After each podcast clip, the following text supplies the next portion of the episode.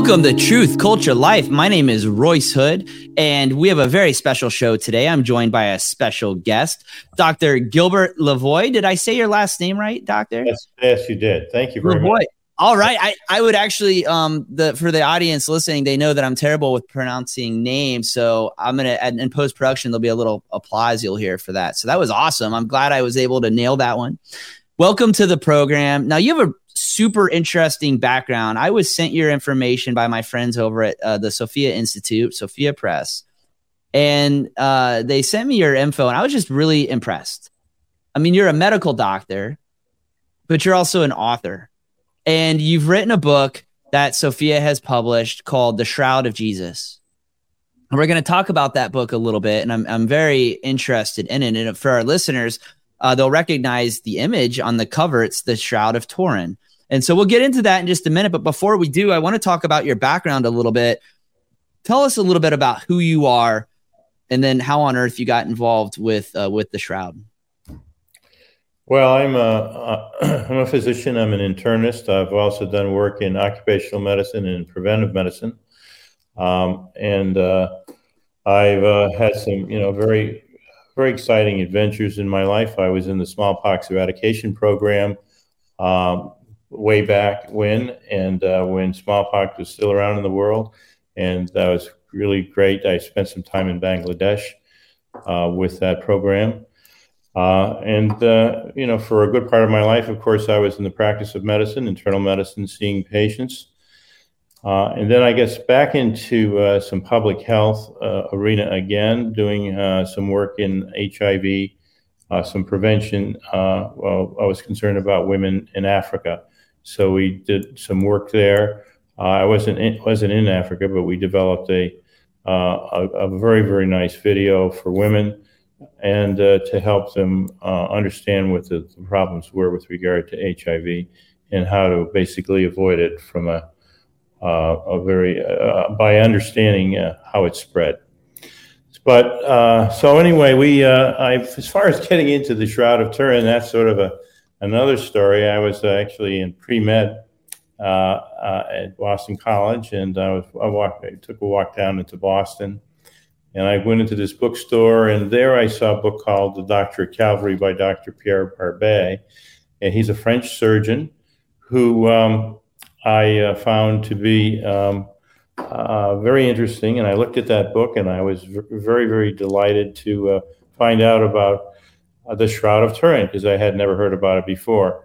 And then I sort of forgot about it. And so, about 17 years later, when I was now in the practice of medicine in Boston, uh, and I opened the Boston Globe, and there was a picture of the Shroud of Turin. And it was going to be shown in 1978. It was, it was, so I, I decided to go and that's that's now that's where I'm at. Uh, started there. However, I have to say that uh, when I did go, I was uh, very fortunate to have met with uh, a group of people, uh, physicians, not excuse me, yes, physicians plus uh, a group of people who had scientists who were studying the, sh- the shroud at that time, and over the years we became very good friends and so forth, and I continued to work on it. I basically started though as a skeptic because I found um, being uh, doing that kind of work. Um, uh, I would, even though I went to Turin, I uh, and came back and had that wonderful experience. Uh, I was somewhat skeptical, and uh, so I started looking at it, and I started looking at some of the blood marks, and there was one particular blood mark that fascinated me, and that was a blood mark off the, uh, it was an off-image blood mark off the left elbow. And uh, there, when I did that work, I, I really, at that point, I discovered that indeed there was a crucified man underneath this cloth that had been placed in this cloth. And that's what really got me started. So uh, I'm, I'm really curious about that. Uh, have you been able to physically examine the shroud yourself? Uh, I, I, I never had it in my hands, but I was I've been with it about three times. Wow. And okay. And so what what would a what would a doctor, you know, from a from a skeptical standpoint, I mean, if you're looking at something like this, what are you looking for to try to, to determine, okay, is this is this fake? Is this real? What what are what are the things you mentioned the elbow? What are you looking for professionally to try to figure out what is it that you're actually looking at? Okay, well, you're looking at the uh, the gross anatomy of the of the individual, you know, the, body in the sense that, and you're also looking at uh, the blood marks themselves, and you want to determine whether these blood marks are consistent with what uh, what seems to be happening here. That this this it was an off-image blood mark actually. I didn't know how it actually uh, got there. No one else knew how it got there. So I spent a, uh, a couple of years just trying to figure out a way that I could understand how it was there. One day I actually I was fortunate. I had a, a full size uh, shroud that was uh, lent to me, and uh, uh, uh, it was a large photo, full size. And I placed it over myself. And in placing it over myself, I realized that indeed that I saw exactly where this cloth landed on my on my on my arm, and then I realized uh, exactly how it, it, it occurred. So basically, it's really trying to be sure that what you're dealing with is real, uh, and what looks like blood on the shroud, you know, it is indeed blood, and it and it has uh, all the proper trappings of, for example, understanding that this is a crucified man. Uh, I've been showing these uh, those these photos of the work that I've done on the uh, crucified man, uh, and I can tell you that after I'm finished with the lecture, that where people can actually see the photographs and understand what I'm saying, it's a little hard to do it verbally, but sure. they can see actually that indeed this was a crucified man. I, by the time I'm through, after all these many years, and I've been doing this for over 40 years, I've never had a anybody ever asked me after the lecture's over, do you really think this, this is a crucified man? I've never had that question because it's so powerful. The evidence is, the forensic evidence is absolutely enormous. There's not it's, it's fascinating looking at some of the images in the book. Um, I mean, you you feature a number of. I mean, first of all, the the Shroud of Jesus is available for purchase. I believe it's it's available now. Is that right? That's exactly right. Yes. Yep. And people can find uh, the, a copy of this book at sophiainstitute.com. We'll post a link on Facebook so people can check this out. But it's really neat. I, I get sort of some perks of having a radio program and, and a podcast as I get I get advanced copy sometimes. And, and, and in this instance, I have a PDF. So hope I'm not distracting you, doctor, but I'm looking at it as you're talking, looking at some of these just amazing, remarkable uh, illustrations and photos um, okay, so I'm looking at intro in the introduction, figure 1.3, the back image. Can you tell tell us our, our listeners obviously can't see this, but what are we looking at? And then I'm going to scroll down to some of the dust particles that you talk about as well in a moment. Well, what we want to, uh, what I think the best thing and the best way to start is to really talk uh, for those people who don't know what the shroud is. That it's a, a cloth that's 14 feet long, about three and a half feet wide, and on that cloth is the very faint image of the front and back of a naked man. Now there's are there are parallel marks uh, that uh, along the entire cloth uh, that they're, they're sort of patches and brown lines and marks. Those uh, occurred during a fire in 1532, uh, and but they're not uh, fortunately, the, the cloth wasn't destroyed. The only thing that was destroyed with regard to the image are the upper arms. Otherwise, the, the, the image is intact. Um, so what what's on this uh, what's on this image are blood marks as well, and all of these blood marks are absolutely consistent with uh, what we read about in the Gospel of John. Uh, whatever John really talks about with regard to the uh, passion of Jesus, actually we find all of those blood marks on the shroud. And there's no blood marks on the shroud that, are, that aren't talked about by John. So, from a, uh, a forensic legal perspective, I mean, one would have to say that this man, uh, that John is, is definitely a witness and uh, a very good witness to the events that took place because we find all those uh, events uh, correlated uh, and seen on the shroud of, of Turin. I, I want to talk a little bit, Doctor, if you can, just to, to to look at some of the the images. And again, for our listeners that are listening on, on the radio, they can't see this, but be sure to check out the book, folks. Uh, Shroud of Jesus at sophiainstitute.com. And the illustrations are some of the most interesting that I've ever seen. There's been a lot of things published over the years about the Shroud of Turin, and I love some of the the history and some of the specifics that you get into. And uh, also in the in- introduction, Figure 1.4 is a pollen grain. Explain to us the significance of of what this this is that we're looking at. Uh, well, when I was in Turin in 1978, I had the uh, basically the privilege and honor to meet Dr. Max Frei Now, Dr. Max Frei was a uh, a biologist detective uh, who used microscope and so forth to do work, and uh, he was brought in, and he discovered that there were pollen spores on the cloth. Uh, and this photograph you're talking about here is one of those pollen spores that actually comes from the cloth, and it is uh, from uh, the Mediterranean in a a very of a place which where there's not much water uh, is part of the route that uh, Dr. Max Frei discovered. Uh, another, let me let me take a step back.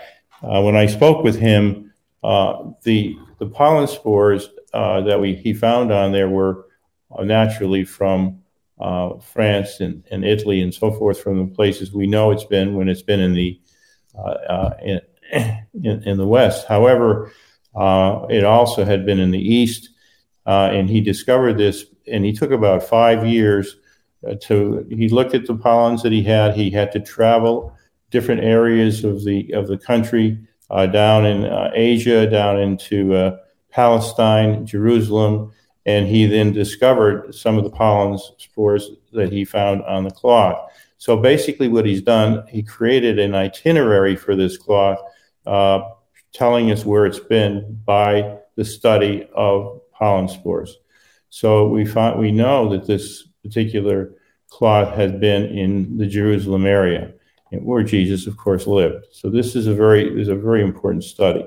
Wow, no, it's fascinating. It, it's it. I love I love how we're able to extrapolate certain information from little tiny pieces of evidence that that you know to a watchful eye or to a, you know to looking closely and somebody with the training that you've had to really be able to recognize what some people might brush off as, um, you know, a, a sort of a nothing burger as actually quite important when you're trying to piece together the mystery that surrounds this.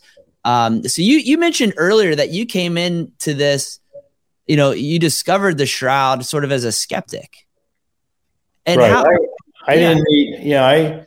Uh, I I had my faith, and I you know I didn't really need anything for to enhance my faith. I, at least I thought. Uh, and uh, I, uh, so I looked at the cloth. I, I, didn't want to do anything that would perpetrate a fraud. So I was very skeptical, uh, yeah. right through, always, always a skeptic. and by being a skeptic, I believe I, be, I, I discovered a lot of things because of that. Wow. No, that's fascinating. Doctor, if you could, the, could you describe for us a moment for, for again for the folks it's difficult for the folks that are just you know hearing this on the radio but i'm sure most of our listeners are familiar with the Shroud of Turin. Um, what is the hidden image? Well, that of course took place in that that event uh, uh discovering the hidden image was in uh, 1898 when Secondo Pia, uh, uh, an amateur photographer and a lawyer, uh, took the first picture of the Shroud of Turin, and he, of course, uh, we didn't have the cameras we have today. He had a very large, big camera, big box camera with, uh, of course, the, negative plate. So when he went into, uh, he took a picture of the shroud. When he went into his dark room and he looked at that negative plate, he was almost shocked and, and believed he was looking at the face of Jesus because on the negative plate was this beautiful uh, uh, face of, uh, of a man uh, that wasn't quite as evident on the original cloth. And he thought about it and he realized that what was on the original shroud cloth is actually a negative. And uh, when he took the, his, when he looked at his negative, that showed the positive. So the, uh, the amazing thing is we have a positive uh, image with with using a negative cam- negative on a negative plate. Of course, people are with uh, the digital era. We don't see that as much, but of course, years ago that we always had a positive and negative. Uh, and the amazing thing about that also is that on the cloth, the original cloth, the blood marks are actually positive, and but when you look at them in the negative, they're they're negative.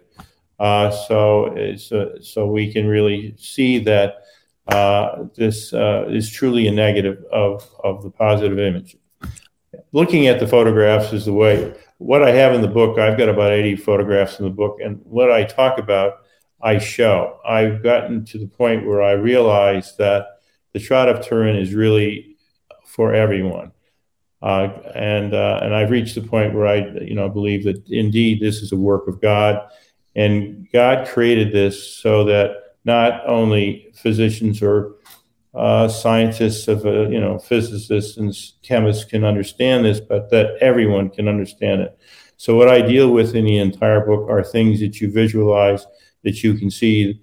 And I don't, uh, and and so when people go to this book, uh, The Shroud of Jesus, they can look at the photographs, listen to what I have to say, and decide for themselves because they have the photographs right there where they can make their own decision of what they think the shroud is.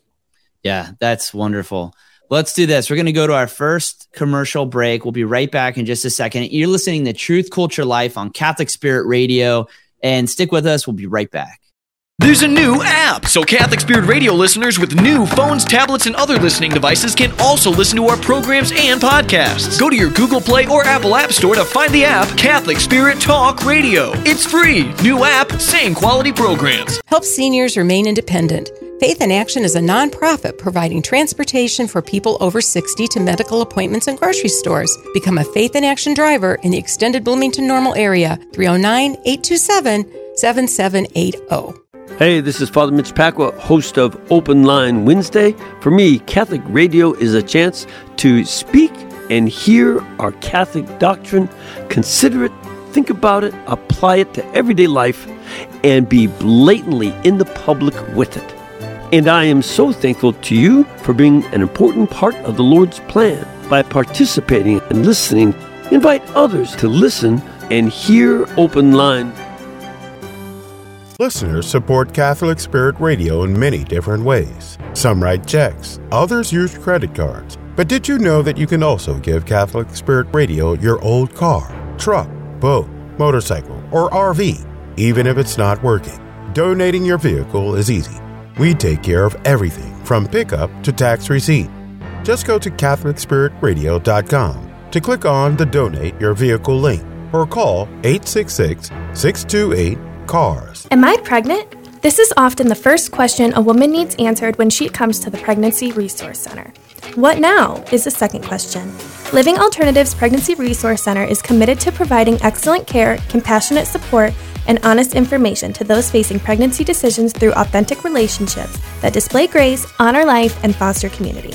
Living Alternatives needs your help to encourage and support women in Bloomington Normal. Make your donation or find out more ways to get involved at pregnancyresourcecenter.org. Hi, this is Kathy and Ann from Catholic Spirit Radio. We are looking for folks who would love to volunteer with us during our fundraisers and various other station events and tasks throughout the year. We really need volunteers in the DeKalb, Sycamore, Morris, Joliet, and Lincoln areas, as well as Bloomington Normal. If you have a few extra hours or more a month, put them to use for the Lord. We would love to add your name to our Catholic Spirit Radio volunteer list. Contact us at office at CatholicSpiritRadio.org.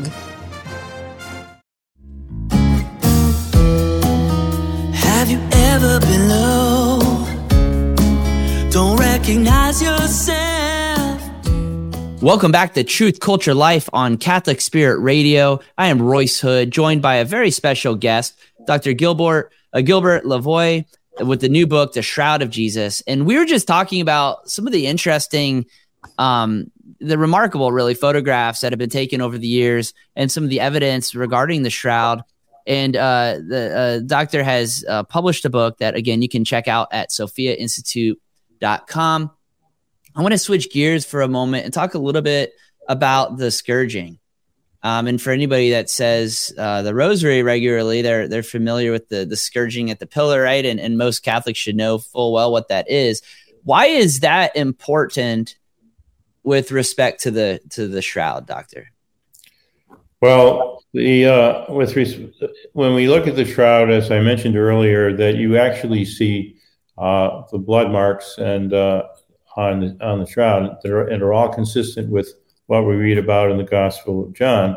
We know that Jesus was scourged, and when we look at the shroud, we see that a man has been scourged. He has been terribly scourged. His whole back, all the way down uh, his backside, all the way down his legs, uh, and even some scourge marks were also noted at the front of his body. And uh, uh in fact, it, there's it's a, it's such a bad beating that I believe that uh, he would have died probably from this beating alone. We know that he was from from the different discussions by the the those who the different gospel writers that Jesus had was falling and had difficulty getting to the cross to the to, to, the place where he's to be crucified, and he needed some help along the way, um, and that makes a lot of sense because once you have such a bad beating, uh, what happens is like a burn. All the um, fluids that are in your large vessels, uh, they tend to go out to the skin, and one uh, and so the blood. So what happens is that when the fluid leaves the vessels, the blood pressure drops, the person's weakened, and the person goes into shock. Uh, so that's this is what was really basically happening to Jesus. From the point of view of visually seeing what we have here, it's quite remarkable when you look at these uh, Bar- actually, Barbet did this work, and I want to give him full credit. And I was uh, fascinated by what he had done. This is the surgeon that uh, the, book that I previously read many years ago, a doctor at Calvary's. But Barbet uh, noted these uh, blood, these scourge marks. Uh, he noted that they were very similar to what would look like a first century Roman flagrum. that he noted that they were uh, uh, the the position of which they were in. If uh, from the point of view of the back, you see that the scourge marks are all slanted upward.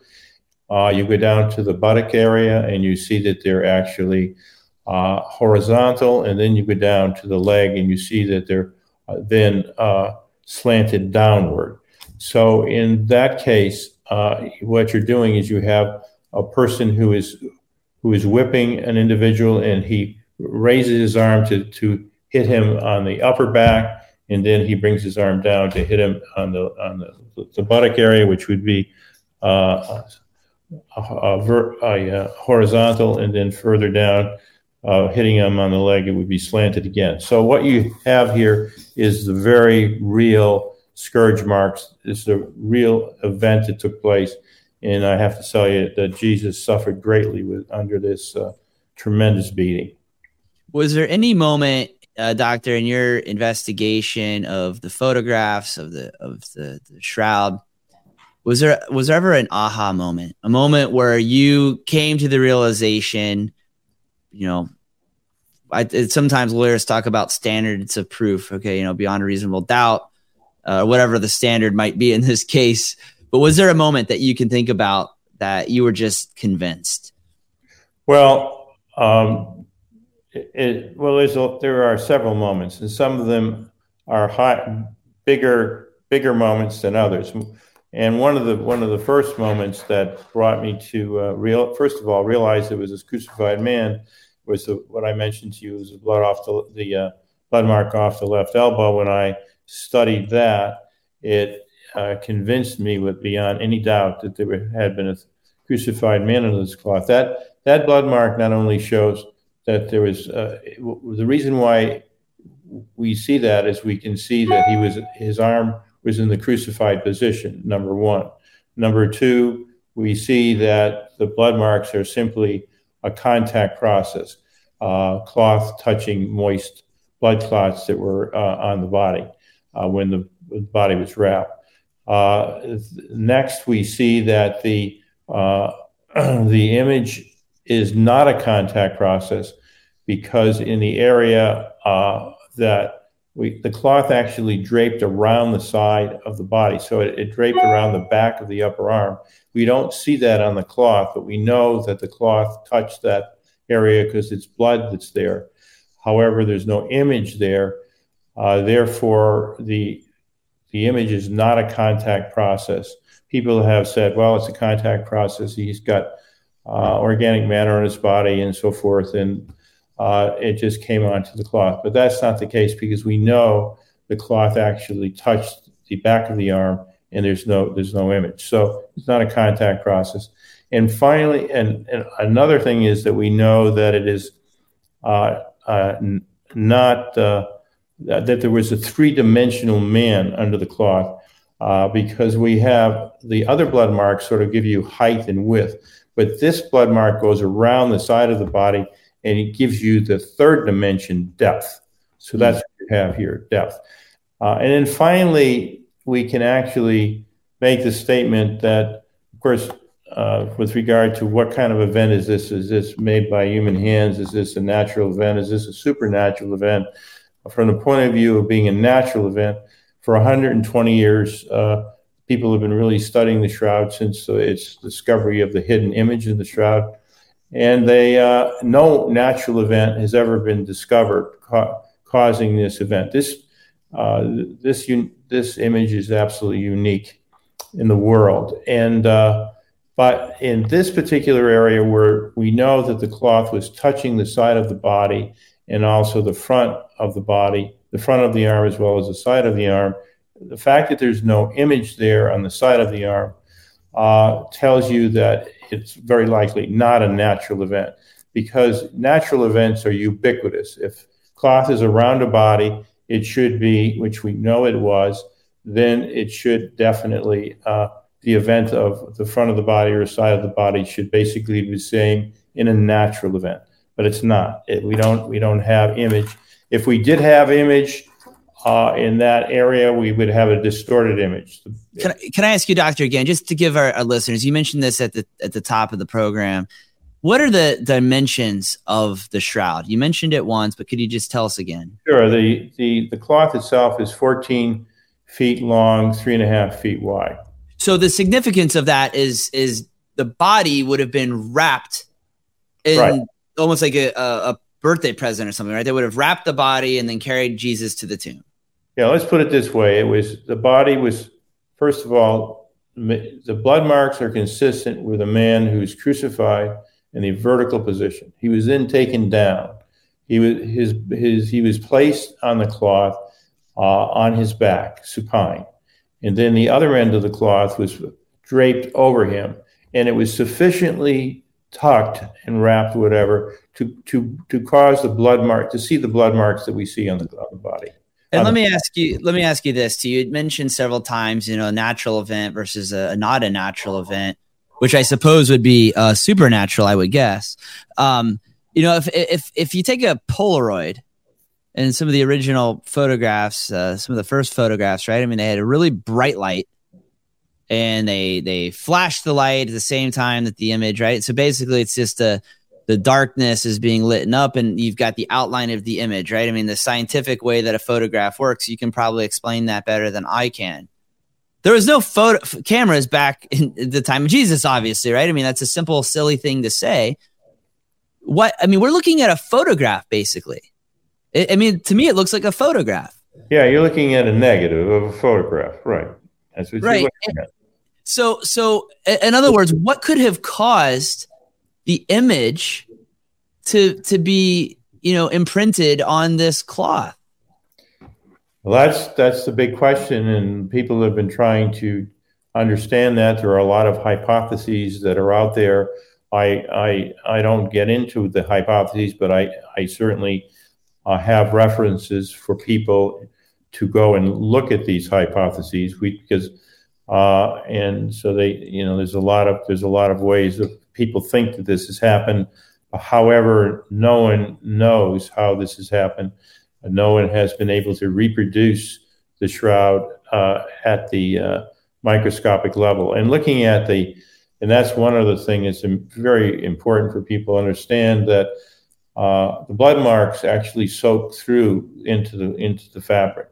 The the image is at the very topmost of the fabric. Just uh, you take a it's the, the cloth it's a linen cloth uh, made of the flat from the flax plant, and the when you make uh, the threads, you use uh, they they twist little tiny fibers, and it is the it is the fibers uh, which are less which are way less than the diameter of the hairs on your head uh, that um, actually are the reason for why we see the shroud. So it's only the the free the topmost fibers, one maybe two fibers deep, and there's no acid, there's no uh, paint or stain or anything. What causes the color is the deep called uh, uh, uh dehydrative oxidation. And basically, what that is is, is a degradation of the cellulose itself, which is which is the uh, the fiber, and that is uh, acid, heat, or light can cause that. Uh, and but it's basically if you're at your grandmother's and she has a pot and on a linen cloth in a, in a part in part of the house and it's been there a long time, you take that pot off, you see a round circle is nice and white, and the rest of it is yellow because of light and sunlight and so forth. So it's just a degradation of of, this, of the linen. So that's that's how we see it. That's why we see the image. It's fascinating. No, and it's uh, it's not made by human hands. Is there any? Um, has there ever been any sort of test to try to determine? I mean, obviously you've got flashes on cameras, but in terms of natural light, is there a particular brightness or something along those lines that could potentially? I mean, over time, as you mentioned, the linen with the pot would create the circle, but I mean, this doesn't appear to be something that happened uh, over a long period of time, right? If a body it sat there for a long period of time, it would decompose, right? So it, it, would it would change. So this right. happened pretty instantaneous, is what it looks like to me. It looks like somebody took a picture. Is there some right. measurement in terms of that's that's the that's the impression you get. Some people will hypothesize, well, you know, it will. It, it took time for this to happen. They, they didn't see it right away, and so forth. But we don't know that. These are all assumptions that people are making. We don't really know. Has there been any determination uh, from the shroud in terms of uh, c- can our science detect like the blood type, for example, uh, on the cloth? Well, AB blood type. Is that uh, based on measurements from the shroud itself? That's from blood that people have looked at on the shroud, right? Wow. Uh, are you familiar at all with some of the Eucharistic um, uh, miracles that have occurred? Yeah, that, that's also AB blood. Yes, and uh, yeah, yeah I don't I don't get into any of that at all. Uh, you know, again, what I try to deal with is what people can see.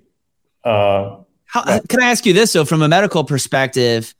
Is I mean, to explain to us a- AB blood. Is that is that relatively common? Is that uncommon? Is that is there any way to look at that based it's on? Sort of, it's it's a little less common than than other types, and uh, but uh, I have I'm not really uh, I don't have a real expertise on on the distribution of that around the world, but uh, uh, it is less common. I can just say that. Interesting. All right, and and I and I wonder too. From is it possible, doctor, to look at blood and and you know this long after it's been preserved and to, to determine anything geographically about the person's origins or anything like that? Uh, I think that uh, I some people you're talking about DNA and whatever. Right, right. So people have tried uh, unofficially. Uh, no, there's nothing been done that's official, but someone said that they've done something unofficial, and they can tell you that it's a man, but they don't go any further than that because that blood is, you know, it's been. It's not, you know, it's not what you. It's, it's not like having uh, taking it from somebody's arm. you you've got something that's been there for a long time, so it's sure. Not, you know, let's let's do this. If you're doing okay on time, I'd love to have you come back on the other side of this break and talk a little bit about the history of the discovery of the shroud and uh, sort of where we go from here. So stick with us. We'll be right back on Truth Culture Life, and we'll be we'll be right back. Thank you for listening. Have you ever been low? Don't recognize yourself There's a new app, so Catholic Spirit Radio listeners with new phones, tablets, and other listening devices can also listen to our programs and podcasts. Go to your Google Play or Apple App Store to find the app Catholic Spirit Talk Radio. It's free. New app, same quality programs. Help seniors remain independent. Faith in Action is a nonprofit providing transportation for people over 60 to medical appointments and grocery stores. Become a Faith in Action driver in the extended Bloomington Normal area, 309 827 7780. Hey, this is Father Mitch Pacwa, host of Open Line Wednesday. For me, Catholic radio is a chance to speak and hear our Catholic doctrine, consider it, think about it, apply it to everyday life, and be blatantly in the public with it. And I am so thankful to you for being an important part of the Lord's plan. By participating and listening, invite others to listen and hear Open Line. Listeners support Catholic Spirit Radio in many different ways. Some write checks, others use credit cards. But did you know that you can also give Catholic Spirit Radio your old car, truck, boat, motorcycle, or RV, even if it's not working? Donating your vehicle is easy. We take care of everything from pickup to tax receipt. Just go to CatholicSpiritRadio.com to click on the Donate Your Vehicle link or call 866 628 CARS. Am I pregnant? This is often the first question a woman needs answered when she comes to the Pregnancy Resource Center. What now is the second question. Living Alternatives Pregnancy Resource Center is committed to providing excellent care, compassionate support, and honest information to those facing pregnancy decisions through authentic relationships that display grace, honor life, and foster community.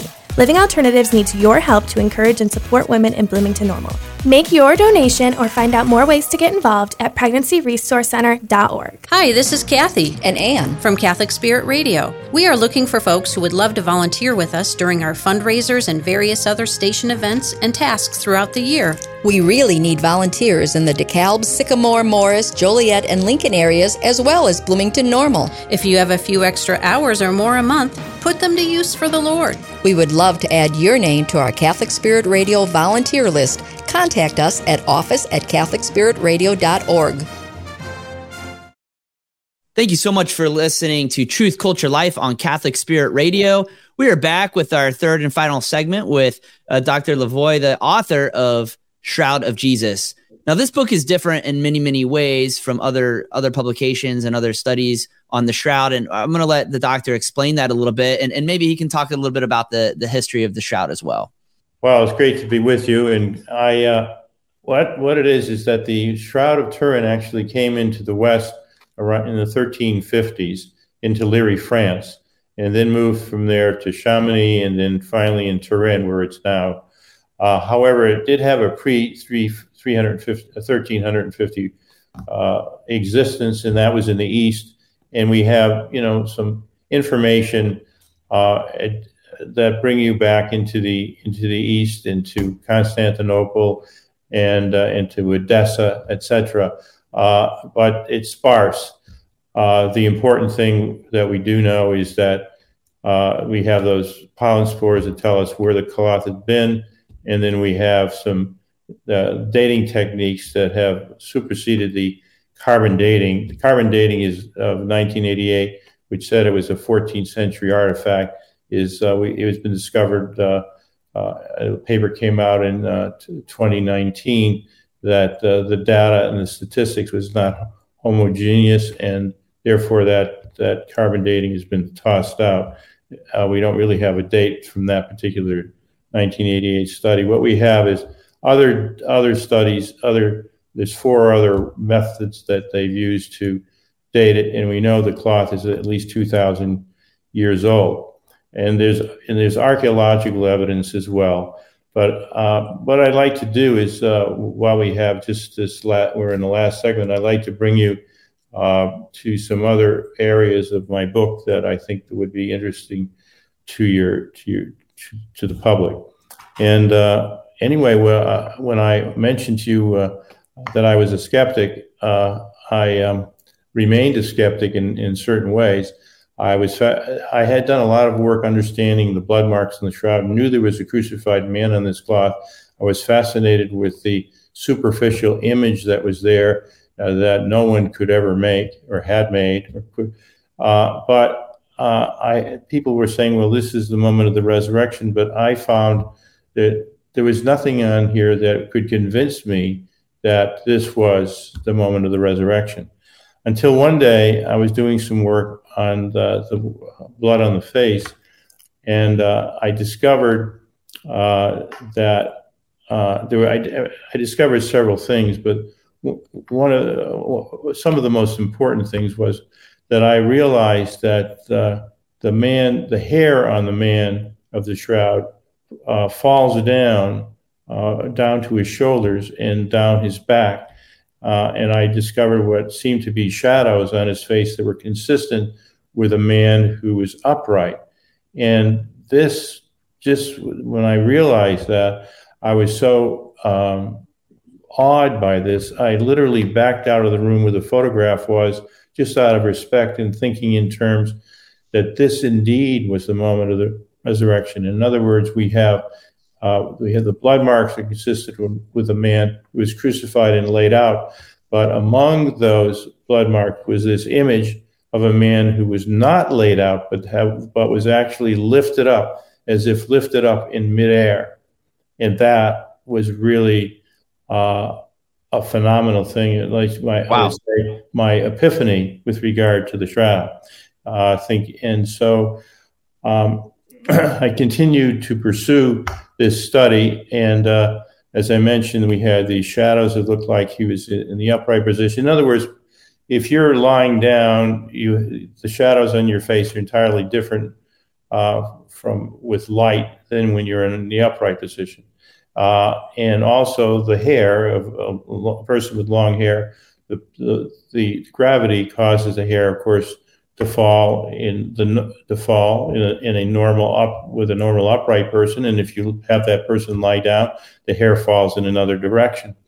Um, also, if you followed me into an autopsy room, uh, you would find that when if you turn the body over, of a, of somebody who's in the autopsy room, you would find the back would be all flat. A, a lot of it would be flattened out, as well as the buttocks and legs. And uh, and that and that's true of a human body. Of course, if you put them on uh, a table and so forth, uh, the, the, soft parts of the body flatten out. Uh, so what we when you look at the shroud uh, the Lord created the front of it, and most uh, sculptures in the whole world are done just showing his front and showing him lying down. However, if you really study the back of it, you realize that the form and the hair are consistent not with a man lying down, uh, but with a man who is upright, because uh, he he doesn't have flat areas on his back. He just has um, uh, the form of someone who is upright. Uh, and, and, you can see all these pictures in the book. Uh, they're very they're very exacting, and people can make up their own mind. However, that's what we have. We have a man who is uh, upright but not standing uh, because his legs are actually crossed, and it uh, at the feet. So uh, I didn't I didn't know what to do with that. I was excited about the whole thing, but I thought if he's resurrected, why isn't he standing? Why is he lifted up as if he's in midair? And uh, so I I didn't know what to do with that information, and uh, so I started to think about what I should do, and I decided I would go and uh, read the Gospels. And I read the Mark, Luke, and Matthew, and I found nothing about a man who was lifted up as if in uh, midair. And then I read the Gospel of John. And on chapter 12, verse 32, I read uh, the following Jesus uh, actually making the statement, and he said, And I, when I am lifted up above the earth, will draw all people to myself. Almost an exact description of what I was looking at on the shroud. Wow. That's uh, that's amazing. So that's the uh, the sign John ingeniously concealed. Uh, uh, I mean, that, that's that's quite remarkable.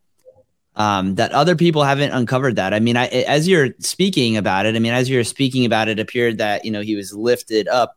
The imagery that comes to my mind is this, you know, this body laying down flat, right, and then all of a sudden he's lifting up, and his arms are sort of behind him, and and boom, all of a sudden he's you know gets lifted up into heaven. I suppose. I mean, it's just it's just so cool. The the the imagination can run wild with that narrative. Right. You have to be a little careful with that. but anyway, uh, yeah. but I, no, I appreciate what you're saying. Absolutely. Uh, so I uh, actually, the very next sentence after uh, Jesus says that, he said, well, he was talking about his, um, uh, his crucifixion. However, I went on to, uh, went to some commentaries and went to Raymond Brown, a famous um, gentleman who did wonderful commentaries in the Gospel of John.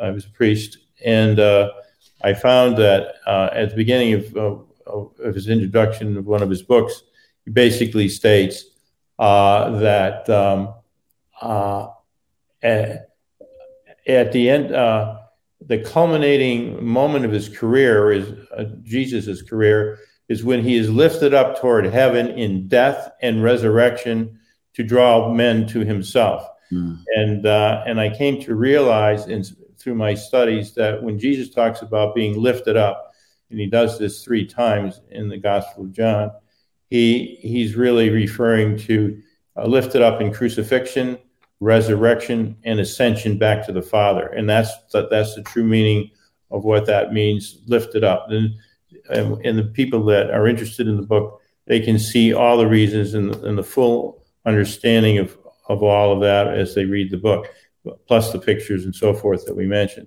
So what we have here is a phenomenal event, uh, and the, lifted up indeed uh, was a sign. And I, the big thing about the sign, and that's the exciting part. One of the exciting parts about the book.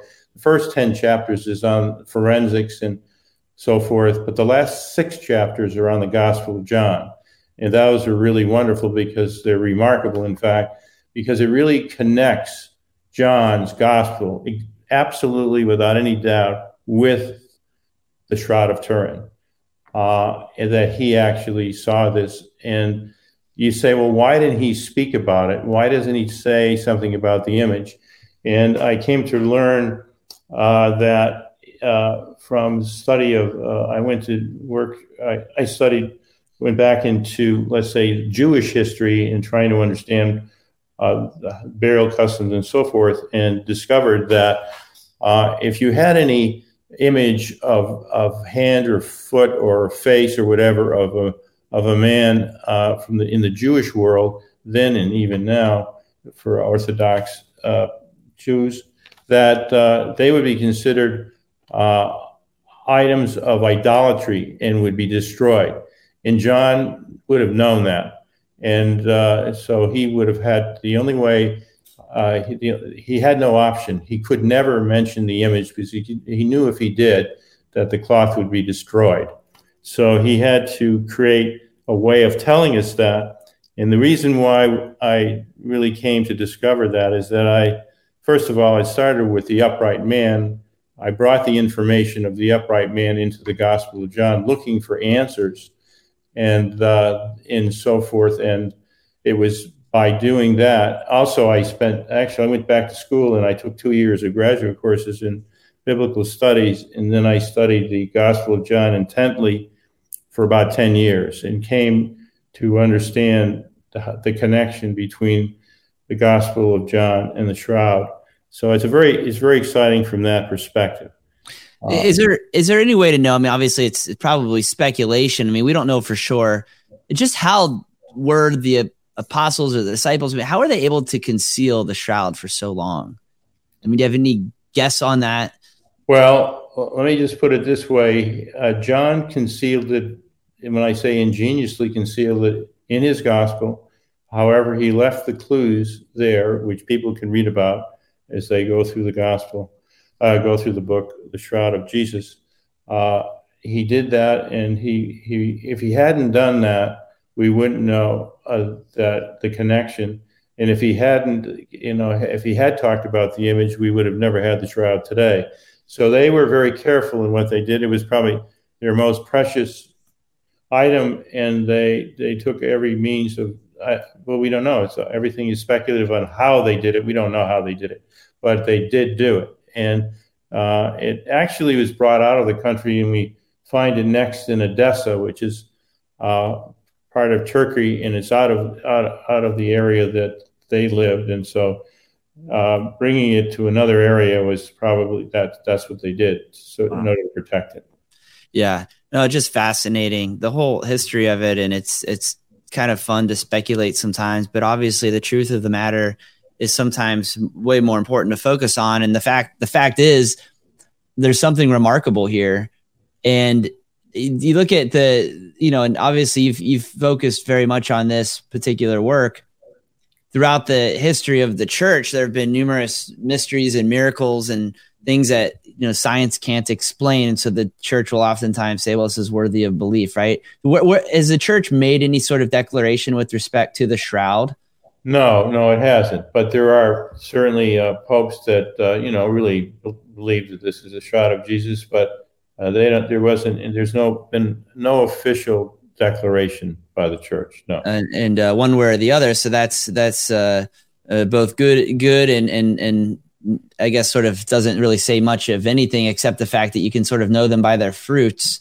Um, would be my guess. It's interesting, you know, some apparitions, for example, have been described as worthy of b- belief, and others are just the church is silent on them. So it's interesting to sort of discern um, discern that. Uh, let me ask you this: you know, what what could God be telling us with something like this? I mean, and, and you think oh, about yeah, this is wonderful. What God God does a lot with this, and uh, we're going to probably run out of time, but I'm not going to be able to get into all of that. But God is telling us a lot with this cloth. First of all, uh, we talk. We I didn't get into the sign exactly what it was, but I'll just mention that. Hopefully, we have a minute or two to we've be. Got, we've got time. Go ahead. Go ahead. Yeah, and you know, uh, the the thing is, is the, the big question is, um, what it is is that what we call uh, when we look in the at, at the life of Jesus, uh, we call uh, uh what he did uh, these wonderful signs that he did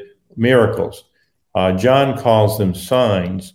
Jesus calls them works, and he has a very good reason for doing the works.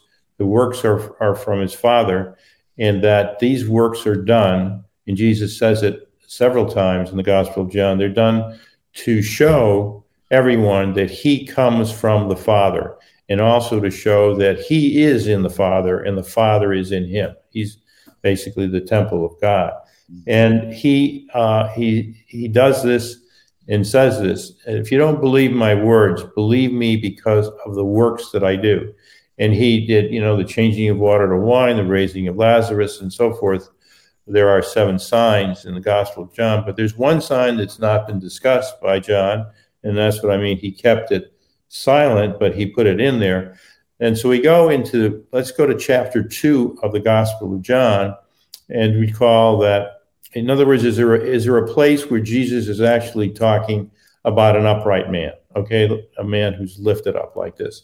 And so we go to the chapter, we go to uh, chapter two, we find that Jesus is in the temple. He's not very happy with the, the, the money changers and the business that's going on there with the animals. And he says, Stop making my father's house uh, a marketplace. Now, all of us, it, it was through my entire life, I said, Well, he's he's turning over the money changers, and that's why he's in trouble, whatever. And so the Jews ask him, the Jews in authority that are there, say, What sign can you show us to, to you know, basically allow you to do this or whatever? Uh, and I always thought it had to do with the what he was doing, chasing the people out. But no, it had much more to do with the fact that he said, uh, uh, "My father's house." Uh, he at the that's the very first time I realized the very first time that Jesus is claiming to be the Son of God by calling it his father's house. He's claiming to be the Son of God. And that was the big thing that they were really asking him for a sign for, because we find in chapter five when he does that again and calls calls his calls God his father, that you know that's blasphemy and they want to kill him for it. So that was a big thing that was being said there, not so much the money changers being turned over, whatever, but it was really the fact that he said, My father's house, calling himself the Son of God. So they asked him for a sign, and Jesus re- Jesus responded and he said to them, Destroy this temple, and in three days I will raise it up. So there you go. So John is saying, talking about his body. John makes it very clear that Jesus is to- it is his body and the temple of his body. And so that's what we have. Jesus is predicting that he will raise it up. That will that's something that they will be able to see, and uh, uh, that's what you see in the shroud. Jesus's body raised, the, his destroyed body raised up. That's what you see. Exactly what you see. Wow. Uh, and that also what that means, what that is telling, he's predicting an event that tells them why he can call himself the Son of God. Okay? That's what he's doing. He's giving them an answer. what they were asking him, show us something where you can, you have the right to say, my father's house, basically. And he's saying, this is the sign that will show you that. And that, so that sign tells us and everyone in the world that he is the Son of God. It's a visual, he predicts it, and we now have it 2,000 years later. It's there for everyone to see. Jesus is the Son of God. It's a visual, it's a visual message that God is giving to the world. That's wonderful. Uh, it's so absolutely a fascinating subject and just so cool. The richness of our faith, the, the sort of the treasures and just the, the signs, the works, they're everywhere. If people just pay attention a little bit, God has given us all these clues to point us in the right direction. So hopefully with work, work like what you've just done with the shroud of Jesus, your, your book, uh, people can take a look at that and, and really let it spark something, you know, wherever their doubts may be. Absolutely wonderful. We really appreciate your time, uh, Doctor. And folks, you're listening to Truth Culture Life on Catholic Spirit Radio. I just want to encourage every single one of our listeners to um, to go to sophiainstitute.com and get a copy of this book. It would it's about to be Christmas season, so be a great Christmas present uh, for your loved ones. I'm definitely going to pick up a couple of copies. Although, I, again, I'm cheating. I've got the PDF right here, but there's nothing quite like holding a book in your hand and being able to flip through the pages. And if you're like me, doctor, I like to annotate pages when I'm reading things, and I circle things and and underline things and so forth. So, uh, we we just want to thank you for your time here today. I'll give you the last word, and we appreciate you being here. Well, I want to thank you very much for having me, and uh, God bless you for the work that you're doing and God bless all your listeners for uh, for their interest in in what they do in their lives. Have you ever been low? Don't recognize yourself